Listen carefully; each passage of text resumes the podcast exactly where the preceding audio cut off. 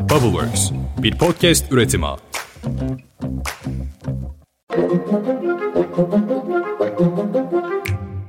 Beş dakikada dünya gündemine hepiniz hoş geldiniz. Bugün 3 Ocak 2023 ben Özlem Gürses. Belki biz 2022'yi geride bıraktık ama 2022'nin sorunları hala peşimizde.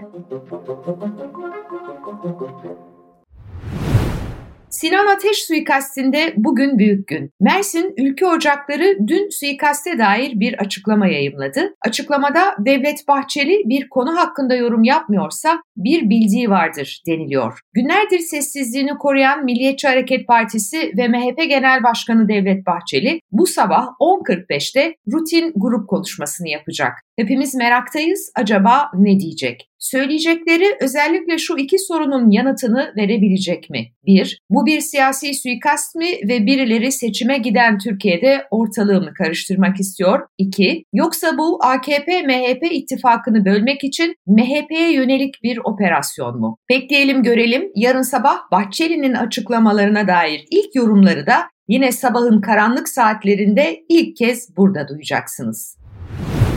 Bu arada Ülke Ocakları eski başkanının ölümünde MHP bağlantısı iddiaları devam ediyor. Gazeteci Ali Can Ulu da Sinan Ateş'in Ankara'da silahlı saldırıya uğrayarak öldürülmesi olayında gözaltı sayısının 5'e çıktığını yazdı. Gözaltına alınanlardan Ufuk Köktürk'ün adı MHP İstanbul İl Yönetim Kurulu listesinde geçiyordu. Ancak MHP Ufuk Köktürk'ün adını listeden sildi. Partinin internet sitesinde yenilenen sayfaya İstanbul İl Yönetim Kurulu Kurulu'nun 29 Aralık 2022'de atandığına dair bir belgede kondu. Dün akşam AKP Merkez Yürütme Kurulu MKYK, Cumhurbaşkanı Recep Tayyip Erdoğan başkanlığında toplantı. AK Parti sözcüsü Ömer Çelik, MKYK toplantısının ardından düzenlediği basın toplantısında açıklamalarda bulundu. Ömer Çelik, Sinan Ateş suikastine ilişkin de konuştu. Aynen şöyle diyor. Ölüm üzerinden siyaset yapmaya kalkanlar var. Bunların tutumu ahlaki değil. Emniyet güçleri, Türkiye'nin adliyesi, emniyet teşkilatı bu konunun bütün boyutlarını açığa çıkartacaktır. Bu tip meseleler örtbas edilecekmiş gibisinden yurt dışında örgüt bağlantılı bazı kişilerin Cumhur İttifakı'nı adres göstererek yorum yapması ve yaygınlaştırmaya çalışması. Bütün bunları tespit ettik. Bunların hepsi tamamen başka amaçlara matuf olarak gündeme getirmedir. Emniyet işinin başındadır, adliye işinin başındadır ve bu olay bütün yönleriyle aydınlatılacaktır. Bugün ayrıca saat 13.30'da CHP'nin grubu var. Kılıçdaroğlu'nun Akşener'le ikili yemeğinden sonra ve bu perşembe günü gerçekleşecek olan altılı masa toplantısından önce en kritik konuşması olacak grup konuşması. Adaylık, altılı masa, İmamoğlu'na kayyum gibi son derece sert ve sıcak bir gündemde Kemal Bey'i, daha doğrusu kendisinin deyimiyle Bay Kemal'in ne diyeceği önemli. Dinleyelim, takip edelim. Bu sabah enflasyon rakamları da açıklanacak. TÜİK tarafından saptanan yoksa saplanan mı demeliydim. 2023 yılının ilk enflasyon rakamları bunlar. Baz etkisiyle düşüş olsa da oranlar hala %70'ler 80'ler seviyesinde. Bugün açıklanacak enflasyon rakamı iş dünyası kadar milyonlarca memur ve emekliyi de yakından ilgilendiriyor. Çünkü zamlar tam olarak bu verilere göre belirlenecek. Milyonlarca kamu çalışanı bugün kendilerine yapılacak olan 2023 zammını da öğrenmiş olacak. IMF'den küresel ekonomik uyarı geldi. IMF Başkanı dünya ekonomisinin büyük kısmı için 2023'ün zor bir yıl olacağı uyarısında bulundu. Başkan Kristalina Georgieva dünya ekonomisinin üçte birinin resesyona yani durgunluğa gireceğini söyledi. Georgieva buna neden olarak Amerika, Avrupa Birliği ve Çin gibi üç büyük ekonomideki zaten başlamış olan yavaşlamayı gösterdi. Sizce resesyon yaşayacak ülkeler arasında Türkiye'de var mıdır?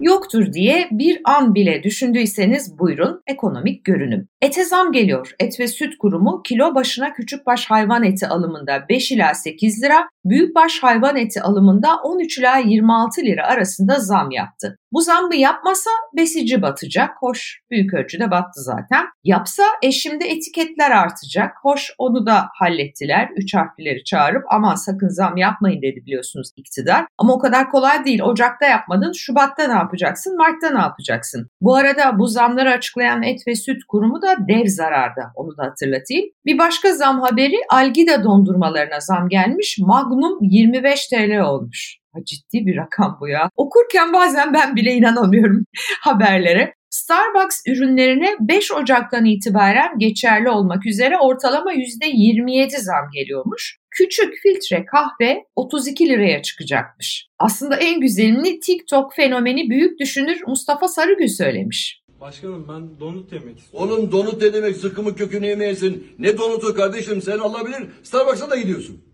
Gidiyorum başkanım. Kardeşim ne Starbucks'ı gözünü seveyim. Git kahve dünyasına ya hasta mısın sen ya? Podcast'te yuh diyebiliyor muyduk ya? Valla ben güzelim Türk çayına devam diyorum.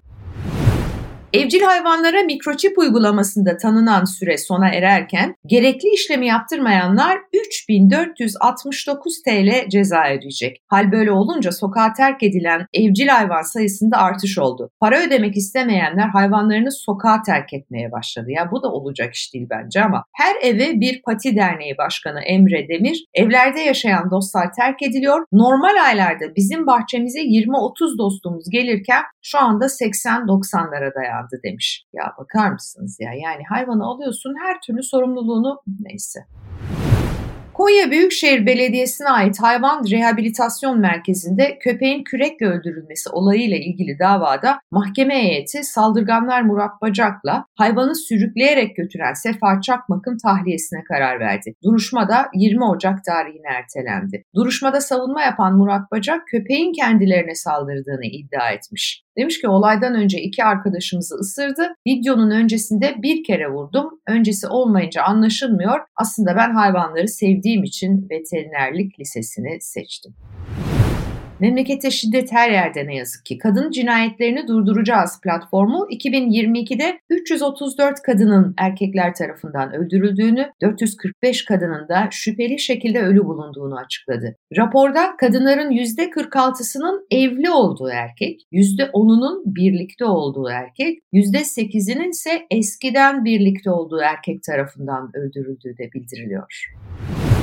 Geçelim dünyaya. İran'da protestoların ivmesi azalırken hükümet baskıyı tekrar artırmaya başladı. İran'ın Elborz eyaletinde karma eğitim verdiği belirtilen bir spor salonunun mühürlendiği sahibi ve antrenörü hakkında dava açıldığı bildirildi.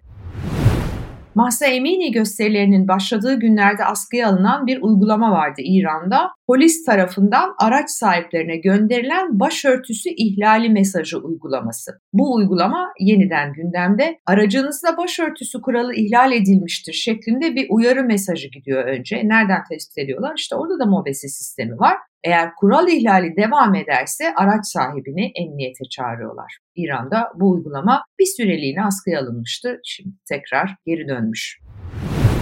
Birleşik Arap Emirlikleri'nden Dubai Emirliği turizmi canlandırmak için alkol satışlarındaki %30'luk vergiyi bir yıllığına kaldırmış. İran'ın tam tersi yani. Körfez'in turizm ve iş merkezi konumunu pekiştirmeye çalışan Dubai, yeni yıla alkol satışlarında %30'luk vergiyi askıya alarak girmiş.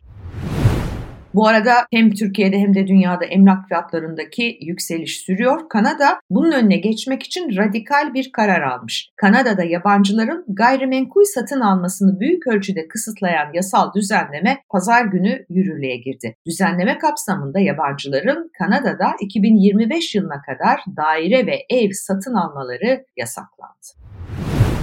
İsrail Suriye'ye yönelik saldırılarına bir yenisini daha ekleyerek başkent Şam'ı vurdu. Beşar Esad rejiminin haber ajansı Sana'ya göre saldırıda iki asker hayatını kaybederken Şam havalimanı da kısa süreliğine uçuşa kapatıldı. İsrail ordusu söz konusu saldırıya ilişkin hiçbir açıklama yapmadı.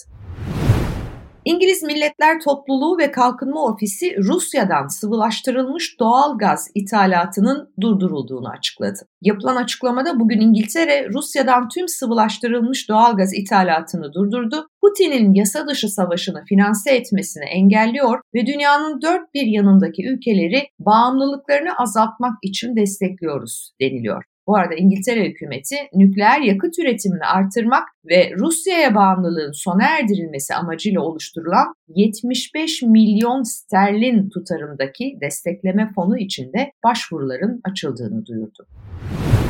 İklim değişikliği bütün yer küreyi etkilemeye devam ediyor. İsviçre'nin kuzeyinde yer alan Delamont kasabasında termometreler dün 20,9 dereceyi gösterdi. Bu İsviçre Alplerinin kuzeyinde tüm zamanların en yüksek Ocak ayı sıcaklığı olarak kayda geçmiş. Alplerin kuzeyinde bir önceki rekor Ocak ayı sıcaklığı 19 derece ve 12 Ocak 1993'te Luzern kantonunda görülmüştü.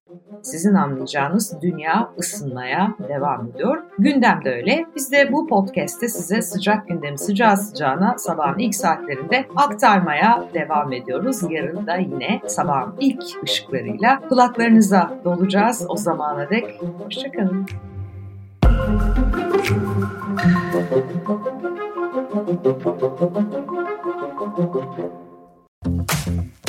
Bubbleworks bir podcast üretimi.